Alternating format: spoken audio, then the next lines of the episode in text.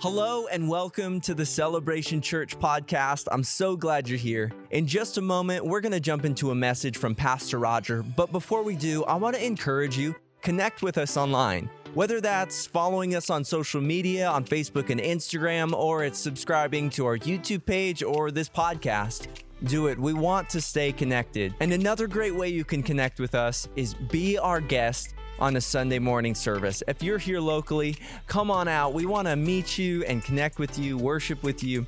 We'd really enjoy that. But without further ado, let's jump into this message from Pastor Roger.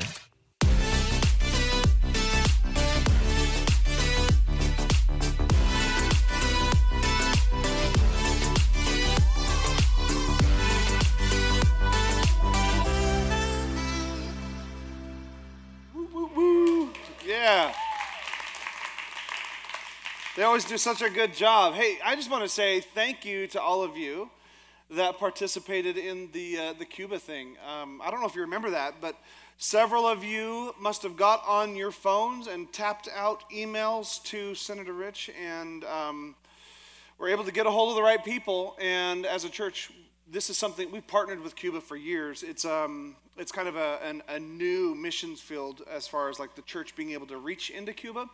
And the, the group we partner with there, we we have him come speak. Um, the leader of it, his name is Pastor Faustino. Uh, and he'll come speak here every once in a while, about every year. And uh, when the government opened up and allowed Christianity in, about 400 uh, Cuban underground churches that were with Pastor Faustino emerged. And uh, you're, you're part of supporting that and helping them. They, uh, it's, a, it's a struggling church community as far as uh, finances and resources, but it is a thriving church community when it comes to the spirit and the gospel. And uh, it's so much fun to be a part of it. During COVID, during the, the lockdowns that happened, uh, there, there, was very little uh, help we could get to them. In fact, most of the ways we typically would get help to them were shut down. And there aren't many ways to get money to Cuba because our country has about a 60, maybe an 80 year old embargo on Cuba. And so, um, uh, I guess it's 60 year old uh, embargo on Cuba. But it's, it's been really interesting to see the Lord work through your, your efforts. Truly. Like we can give to the kingdom of God in many ways. And Sometimes we give financially, and sometimes we give with our time. Uh, but many of you gave with just taking the time to tap out an email to somebody that can make a difference. And, uh, and we're able to get food to people that have been unable to get good amounts of food for quite some time. So thank you for that. It really is special.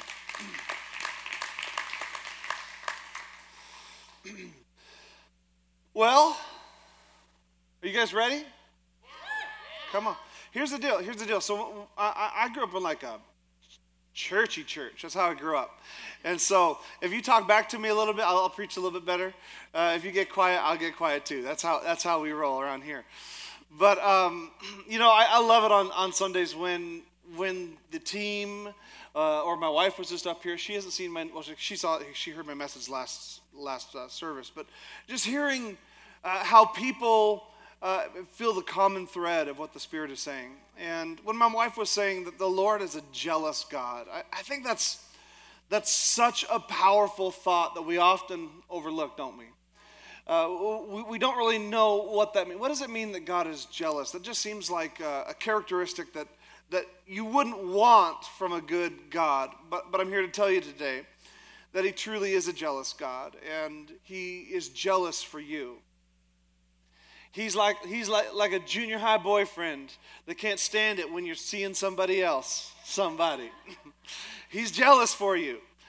And um, today I want to take you to Gideon, the story of Gideon, just to open up. Um, you know, often when we look at the story of Gideon, we, um, we focus on the fact that God is delivering the children of Israel from the Midianites. He delivers them from the hand of the Midianites, and he is he's doing a work in that way. But, but I think we, we can quickly overlook the fact that God is actually up to something beyond freeing the children of Israel from the Midianites. Uh, from our sort of uh, egocentric view of the Bible, we're thinking God's ultimate goal is to free us from oppression. And that is maybe a, a, motive of the Lord. But in the story of Gideon, God's plan, it includes freeing, freeing them from the Midianites, but it's not about freeing them from the Midianites. And we get context for what God does with Gideon uh, in Judges chapter 6. It says this It says, And I said to you, this is the Lord. He says, And I said to you, I am the Lord your God, and you shall not fear or respect or honor, that's the idea of fear, to, to respect or honor the gods of the Amorites in whose land you dwell, but you have not obeyed my voice. This sets the tone for the story of Gideon. Uh, we often talk about how the, the Midianites are coming in and stealing the grain and the wheat from the children of Israel. But what sets the tone is, is God saying, you haven't respected me. You haven't honored me. Like like i'm a jealous god and you have wandered off looking for alternatives. I want you to know today that god is is a god that he, he notices when you find another. You know what i'm saying? Like like he recognizes when we replace his priority in our life with someone else something else someplace else when we substitute anything for him, he becomes keenly aware. And so the Lord meets this man Gideon and he, he finds him. Uh, the Bible tells us he's, he's threshing wheat behind a wine press. He's, he's breaking apart the little grains of wheat so he can feed his family in hiding because he's afraid that people will come and steal his, his food from him. And the angel of the Lord meets Gideon and says, Oh, Gideon, you mighty man of valor.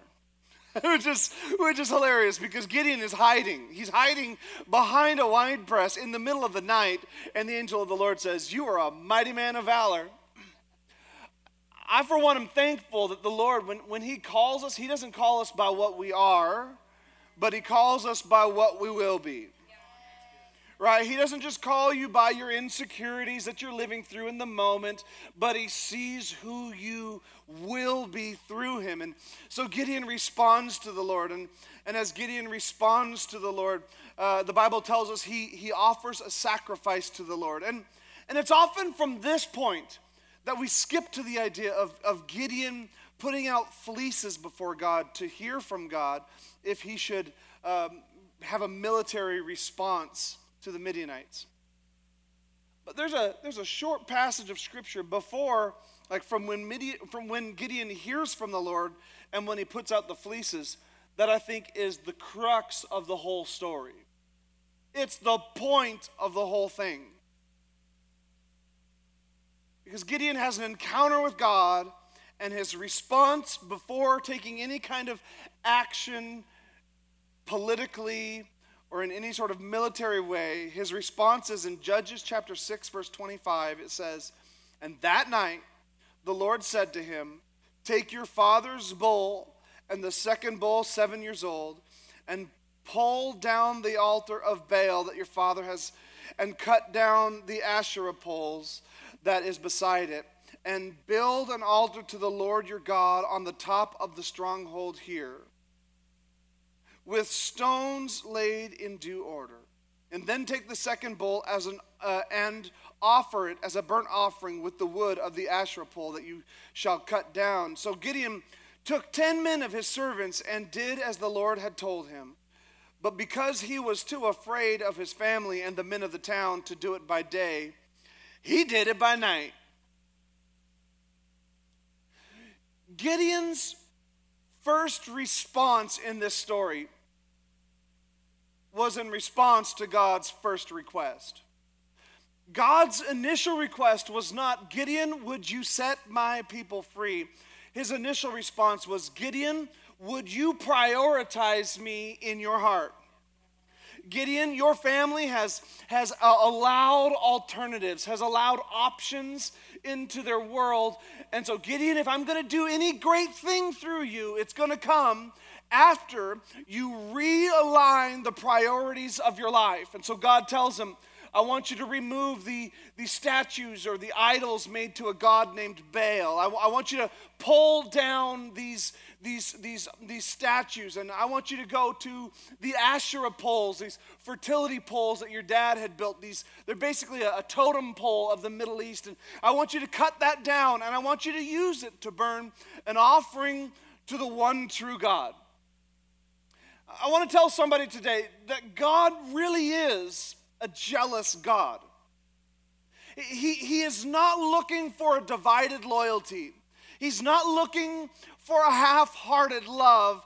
He's the kind of God that desperately wants to do great things through you, but He's requiring that we have a, uh, a, a full commitment to His mission, agenda, and His being.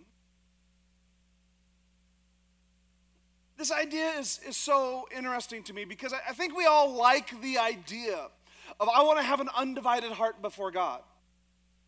Right? Like, like I want to I want to have my heart solely committed to God, but the truth of the matter is is that in order for you to, to really remove yourself from the things that hold your heart, it is not easy.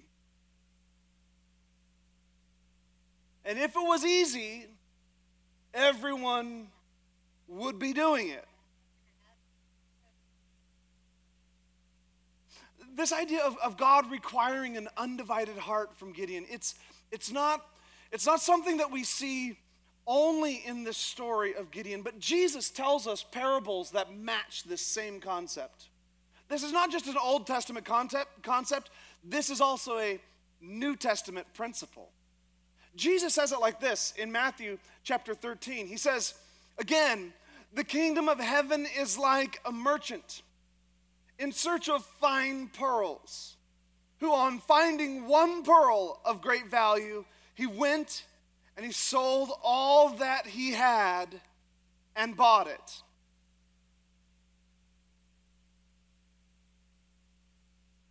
Saying a, pearl merchant that has many pearls when he finds a pearl of value, he liquidates all of his assets so that he can gain the one of great value. I, I grew up in uh, I grew up in a household that didn't have TV.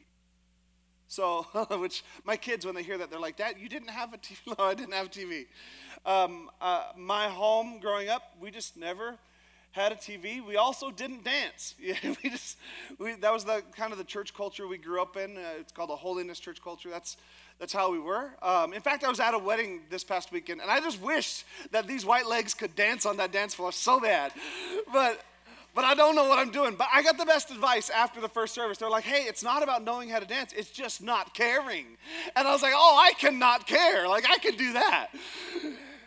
So maybe I'll be dancing at the next wedding, somebody but growing up in, in a house with no TV as a kid, like whenever you got around a TV, like that's all you could see. You know what I'm saying? Like you could tell the kids that didn't have a TV growing up because when they went to Applebee's, they just sat there and they're like, ah, like it could be golf, and they're like, ah, like just watching it. For me, I, I remember I would, uh, the, the moments when I was a child and I remember seeing TV was at my grandmother's house. My grandma, she did, she made cookies with mayonnaise, which was weird but they were always available. You know what I mean? They were, uh, they were always in the, the pink Tupperware container behind the little doily thing. Like she, she always had, but she also had a TV, and she had an old-fashioned TV. These are the the old kind of box TVs with the with the wood trim around it and the dial. You know, you know. Uh, okay, all my millennials. When I'm saying TV, what I mean is what I mean is like a laptop, but it's bigger than a laptop, right? And it has antennas. So it's pulling it. And so, so for my grandma's TV, I would sit there for hours. Like my family's doing, my grandma's trying to get me to play Rummikub with her. And I'd, I'd be like, Grandma, you cheat at Rummikub. I'm just going to watch TV. And I'm not, I'm not slandering my, my grandma. She actually did cheat at Rummikub. She never lost a game in her life, even if it was to her five year old grandson. You know what I mean? But I would watch on this TV from my grandma's house, I would watch um, Hogan's Heroes. That's good quality programming right there. That's good stuff. Hogan's Heroes, and we'd watch Black Sheep. Does anybody remember Black Sheep? That was that was good stuff. And then it started getting real good. Like Airwolf. Airwolf was it. You know Airwolf was the same explosion in every single episode. It was, it was so good.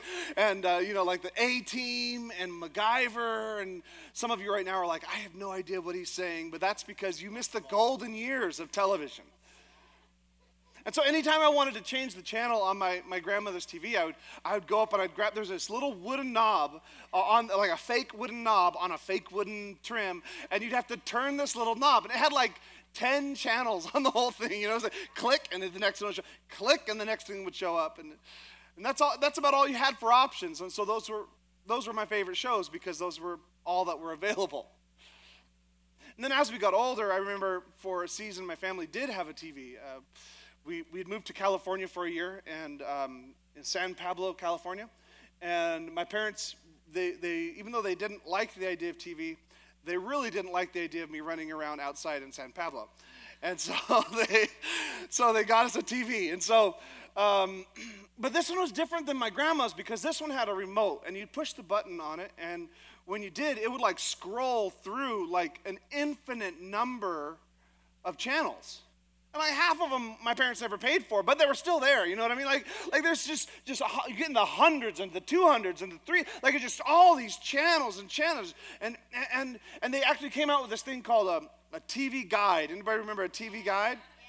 You know, and you get on there and you could you could open this little book. It was a book that would show you where the TV would be, like what, what your show would be on, what time, and you'd have to tune in at the right time to be able to get to watch the movie you wanted.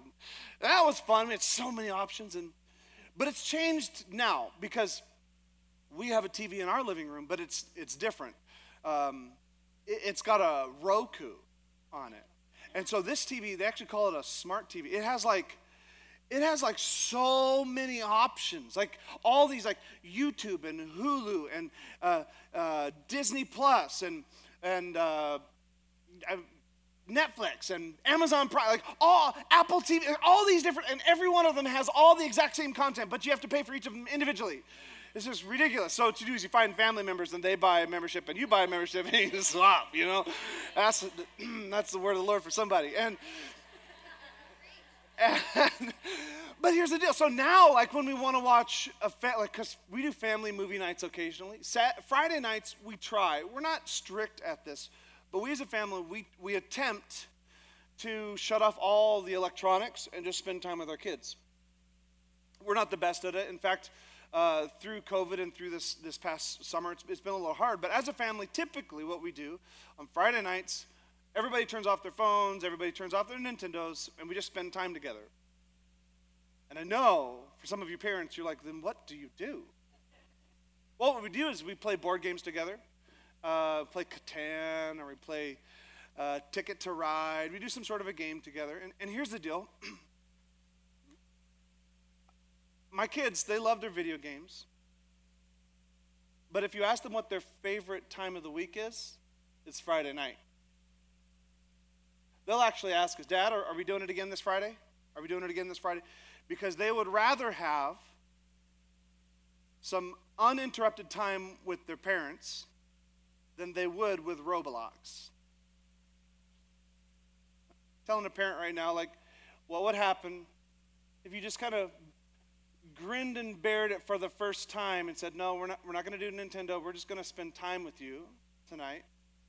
I promise you, you'll be able to invest some things into your children that they will love dearly. But occasionally we'll do, on those nights, we'll actually, we'll skip the no electronics things and we'll do family movie night. So my wife will make up popcorn. She does like this, she takes olive oil and she'll drop a kernel in there and wait till the first one pops and then dump the rest of it in there. And uh, so we do popcorn and then she, she you got to talk to her. Like she uses this, um, Oh, what's that stuff you use on the popcorn? It's ridiculous. It's salt, but there's something else in there. Nutri- nutritional yeast, so it's healthy. It's healthy, apparently. I don't know if that is healthy. It's so good. It's so good. So we'll have popcorn, and then we'll we'll like get sit down, everybody on the couch. We turn on the TV, and we're like, okay, now let's pick a show. Now, when I was a kid, it used to be like you had ten options, And then it grew to like you had a couple hundred options. Now you have a million options. You know what I mean? Like you got one kid that wants Disney Plus and they want to watch Star Wars. And you got another kid that wants to watch, you know, some other some other show. And you got one kid that wants to watch Mr. Beast on YouTube. And mom and dad were like, no, no, no, we're, we're like, we're gonna watch something that grown-ups like. And the next thing you know, like it's supposed to be family movie night, and now it's like we need family therapy night.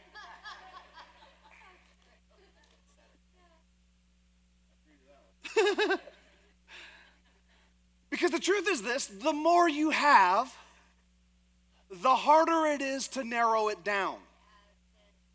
When you have less options, it's easier to make a decision. And with the accumulation of much, it's harder to choose one. And, we live in a world where we think that we're going to find happiness, peace, joy in the many things, in the vastness of options. But the reality is, you will only find happiness, peace, and joy in the Holy Ghost in a single option. I'm saying, like, the true significance you're looking for in your soul does not come from a garage filled with things, it comes with a solitary heart. Really, we, we find ourselves looking for, for things and we, we collect this and we collect that and we, and, and, and we build our, our, our, our, our, our we amass our, our, our things and we're really, we're not looking for each of those individual things. We aren't really searching for the many things we collect. The truth is, we're searching for one thing. We may look under many places and we may turn many, many rocks looking for significance in our life, but I promise you, what you're looking for is only one thing. There's only one thing.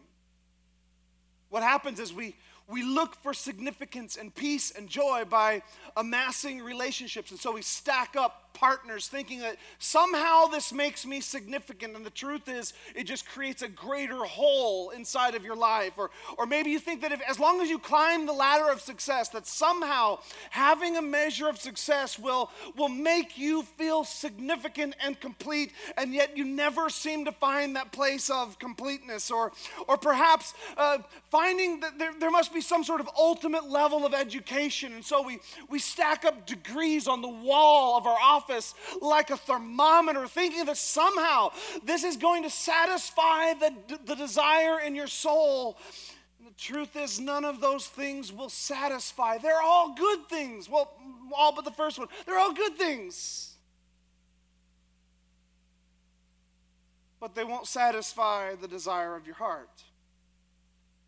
When Jesus says this idea that that there's a merchant looking for a pearl, and when he finds it, he sells everything he has for the one. Or, or when you see Gideon, that he, he's longing for help, he's longing for rescue, and when he finds the God of rescue, he gets rid of every other option. It's really showing us that there's only one thing in life that matters. There's only one thing in this life that really has consequence. David says it like this in Psalm 27. He says, One thing I ask from the Lord, and this only do I seek. This is the only thing I seek in my life, that I may dwell in the house of the Lord all the days of my life, to gaze on the beauty of the Lord and to seek him in his temple. David understood something that even in, the, in all of his political prowess and with all of his prestige, there was only one thing in his life that truly mattered, and it was to enter into the presence of God. Let me say it like this like, of all the things you have, you can stack them all up on one side of a scale.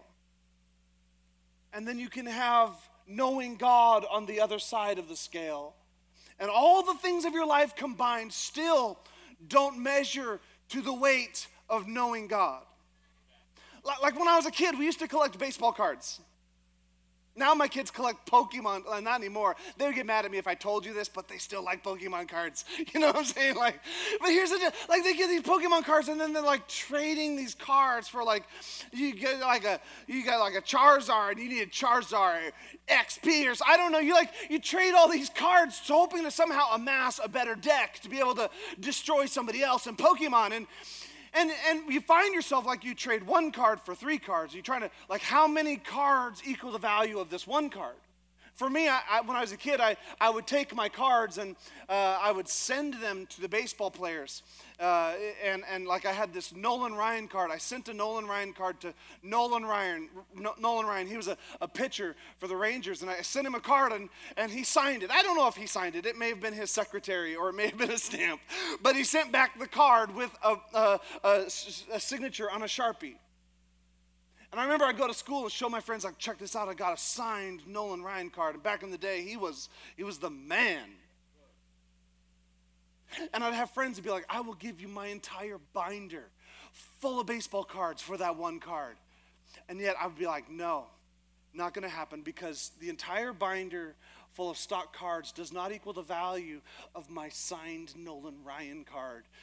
And I'm telling somebody today, that all the things you bring into your life, hoping they will provide significance, all of them combined, do not equal the weight of that pearl of great price.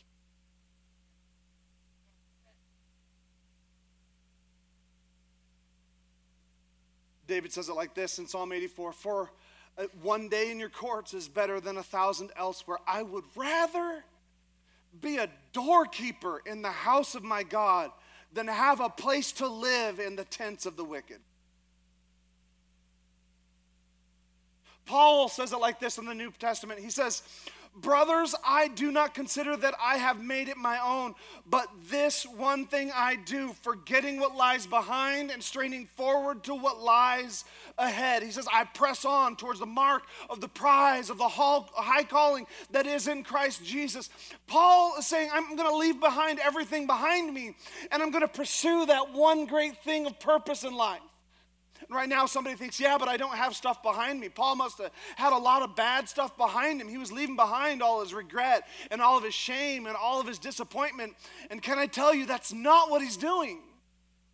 He's not saying, I leave behind me all the bad things I've done and I pursue God. That's not what he's saying. What, what he's saying is this I am actually a, a, an Israelite that can trace my heritage back to a specific tribe. He starts there. He says, I'm of the tribe of Benjamin. And then he says, I, am a, a Pharisee among Pharisees. So I'm like the religious elite of the religious elite. And then he says, I was trained by the greatest scholar of my time, Gamaliel. Essentially, Paul had the equivalent equivalent of like three PhDs. He's, he's saying, I have all of this stuff. I was zealous for God. I was, I was pure, like I was after God. And then Paul says, and I leave all those good things behind me because I'm pursuing after the one thing that really matters in life. That is Christ Jesus.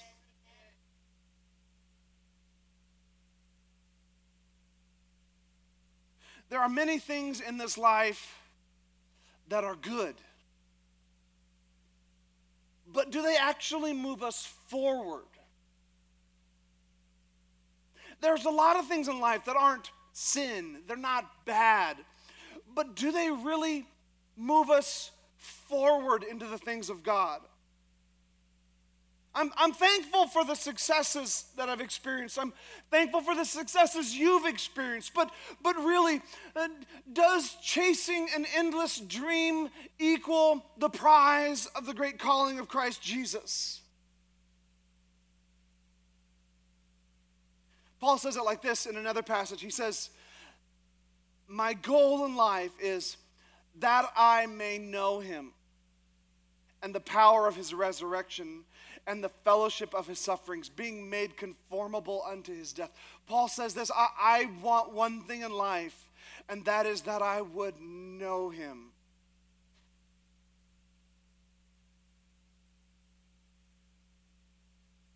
You've got to have a singular vision for your life. You've got to have a singular direction. This is, this is important because when, when you have one vision, you have a univision, right? It's like Mexican TV. Univision. But when you have two visions, you have division. And for so many of us, we want the things of God in our life, but we have a secondary vision and we wonder why we feel divided inside. We wonder why we feel half hearted. And the truth is, you need one singular vision. Like this is, this goes to every aspect of life. If you're a business owner in the house today, you've got to recognize the power of one vision. You may hire people on that know how to do their task, but if their vision is separate from what you're trying to do with your business, you will have division in your business. You may be trying to start a ministry, and there's a lot of people that love, have a heart for Jesus and want to join you, but they've got to have the same goal, the same vision, same direction, because there's a lot of good goals, but we need to have a singular vision.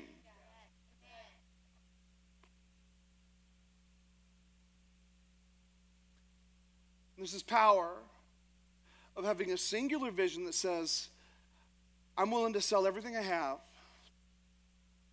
to find the pearl of great price. I'm willing to do whatever it takes to know Jesus Christ alone.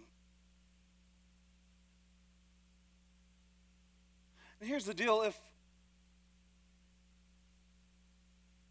you're seeking that one vision, that the other side of this coin is that everything, although they don't equal the value of that, that pearl, everything is worth losing to gain that one pearl. At, at this point in the story, we, we often approach hermeneutical debates. Hermeneutics is the study of how we study Scripture. So it teaches us how we approach and interpret. Do we interpret, interpret Scripture through a, a historical, through a grammatical, through a literary lens? Like, how do we look at Scripture? And and there's a lot of um, a lot of people that at this point in the in the, the juncture they, they would like to stand back and uh, and say, well, there's, this is a debatable parable, and it is a debatable parable. There's really two main thoughts on how we interpret this parable. The first is this is that you are the pearl of great price, and God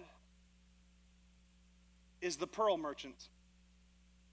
And that when God sees you, He's willing to surrender His great power in heaven and humble Himself to the point of a man, even to the shame of the cross, so that He could get you. Come on, somebody. I'm thankful for a God that doesn't, doesn't have to reside in his high and lofty place, but he's willing to be low and humble just so that I can understand just a fragment of his greatness. But the other way we interpret this passage is, is that, that God is the pearl and you are the pearl merchant. And it's at this place where we get our uh, our YouTube uh, cynics and our YouTube um, theologians that, that that like to attack the church and say, no, no, no, no, no. How dare you read yourself into the scripture? And I would respond by saying, the reason we read ourselves into the scripture is this is because the scripture wasn't written about us, but it was written to us and it was written for our benefit.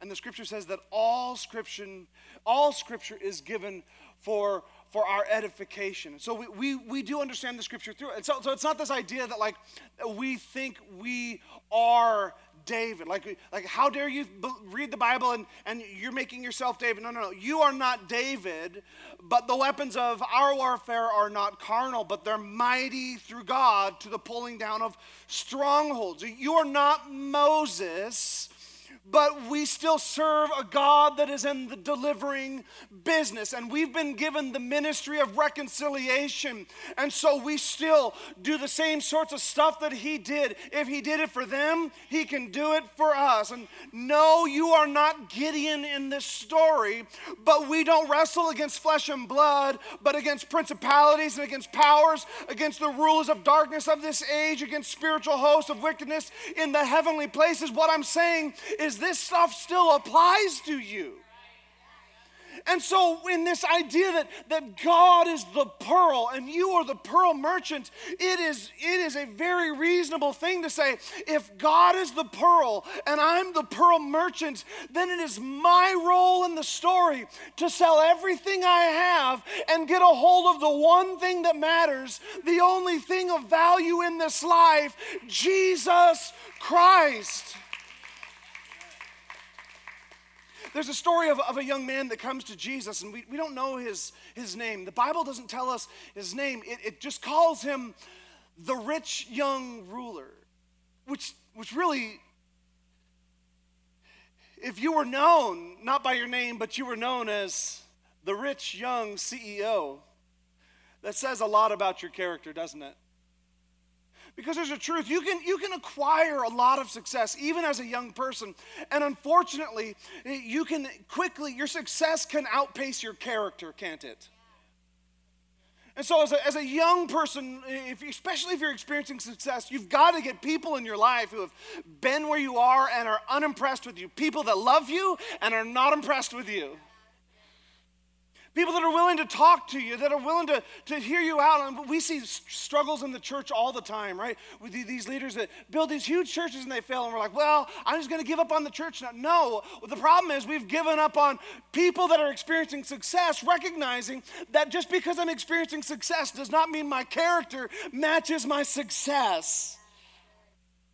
So pursue people to speak into your life. Mentors don't just seek you out. If you're in the room and you're looking for a mentor, let me say this the mentor you're looking for doesn't have time to seek you out.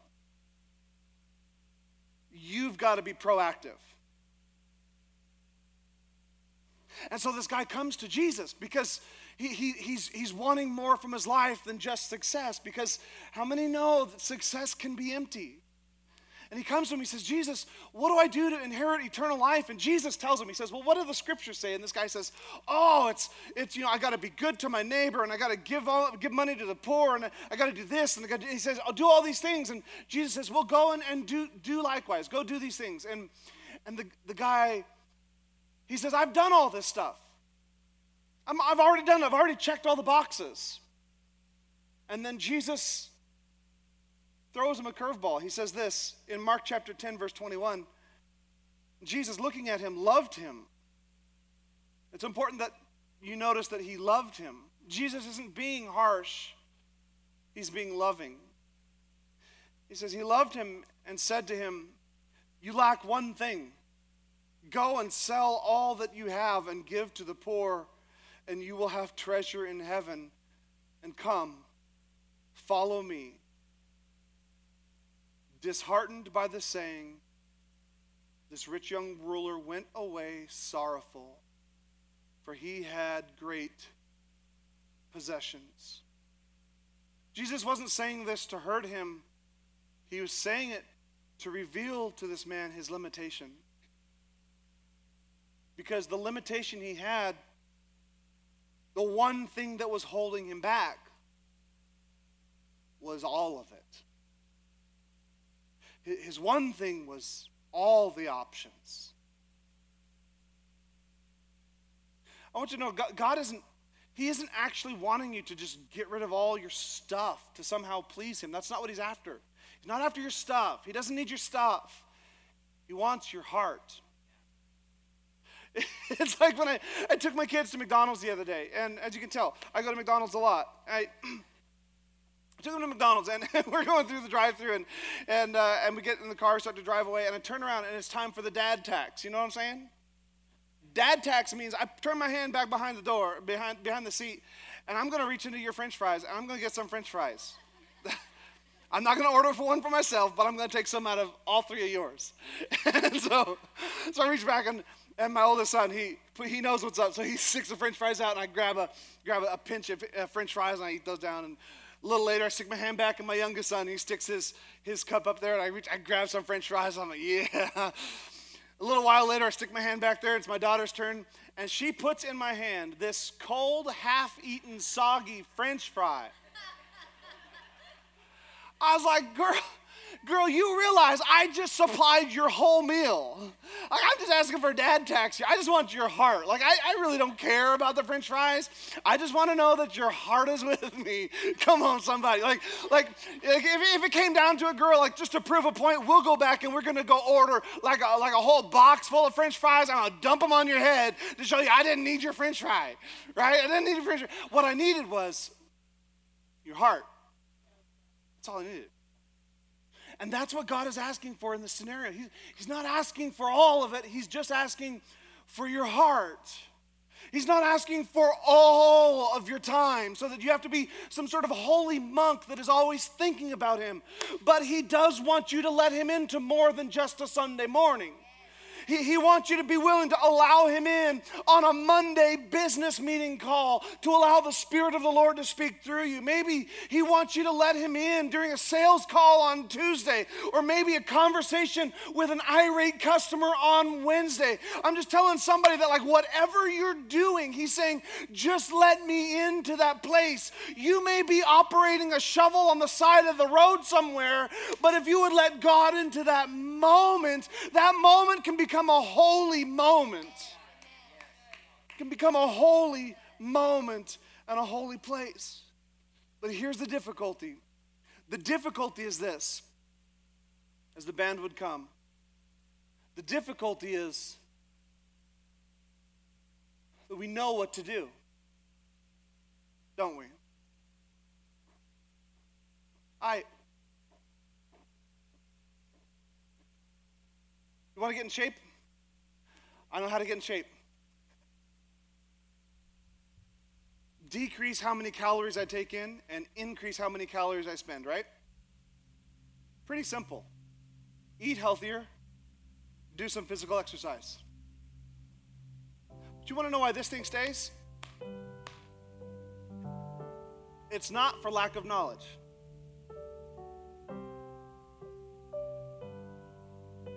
It stays because the price is too high.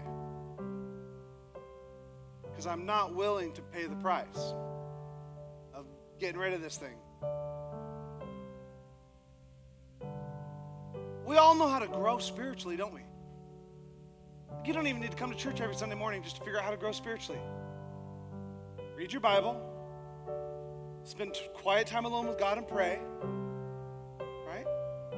allow Him to be the number one priority in your life, going to grow spiritually. Your spirit woman is just going to get strong. Your spirit man is going to get strong. The problem is, it's not lack of knowledge. The problem is, the price is high. We're just not willing to pay the price.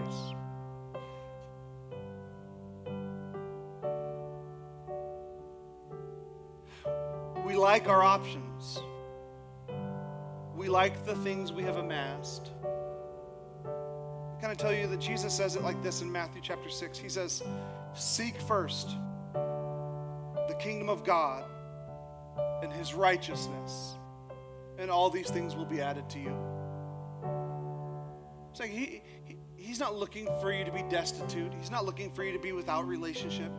What he's saying is if, if you would seek him first, he'll bring the relationship to you. If you'd seek Him first, He'll open doors of opportunity for you. If you would seek Him first, whatever it is that you need, He'll provide it. Because the truth is, all, all the things you're looking for are really inside that one answer of placing God in the highest priority of your life. There's a lot of roads in this life that overpromise, and underdeliver. There's only one, the But whatever He says, He keeps it.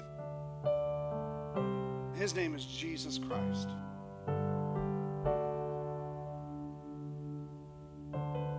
In the story of Gideon, we see was, co- what was common in the Old Testament is that when somebody was surrendering their life towards God, they would take an animal and they would offer it as a sacrifice.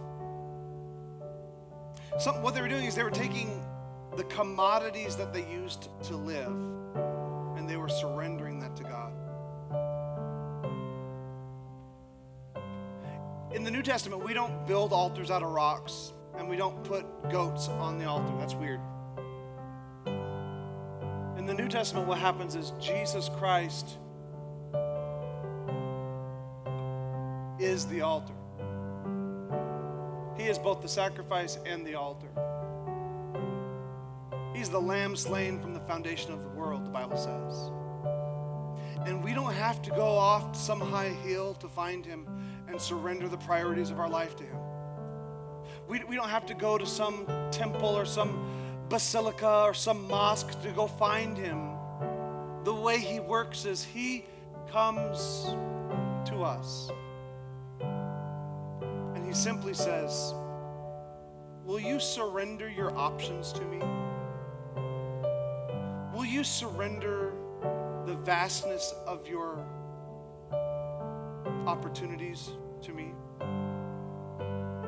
Would you surrender your relationships? Say, God, I've got this desire inside for deep relationship, but I feel I'm always chasing another one. Would you surrender that to Him? Maybe for somebody in this room, it's this. Your option is offense. You were offended by somebody at some point in your life. And it doesn't run your world, but you always keep this offense in your back pocket in case you ever need to pull it out as a trump card as to why you are the way you are or why God hasn't done what you thought He'd do. You pull out this offense, pull out a bitterness. And God says it like this Would you surrender all of that to Him and make Him number one in your life? Would you stand with me all across the room?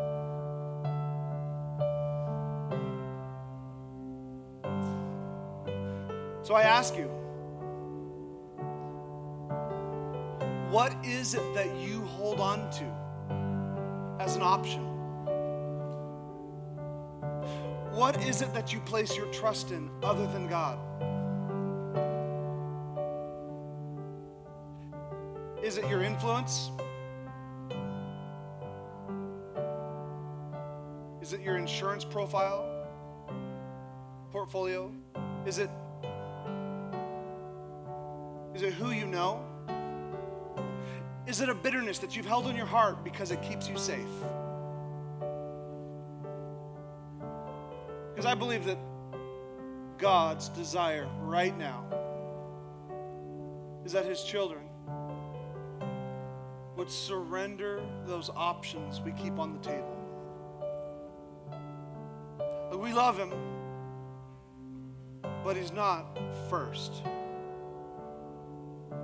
I believe it's God's desire for us to say, no, starting right now, I'm going to take you off that shelf I'm going to make you the highest priority in my life.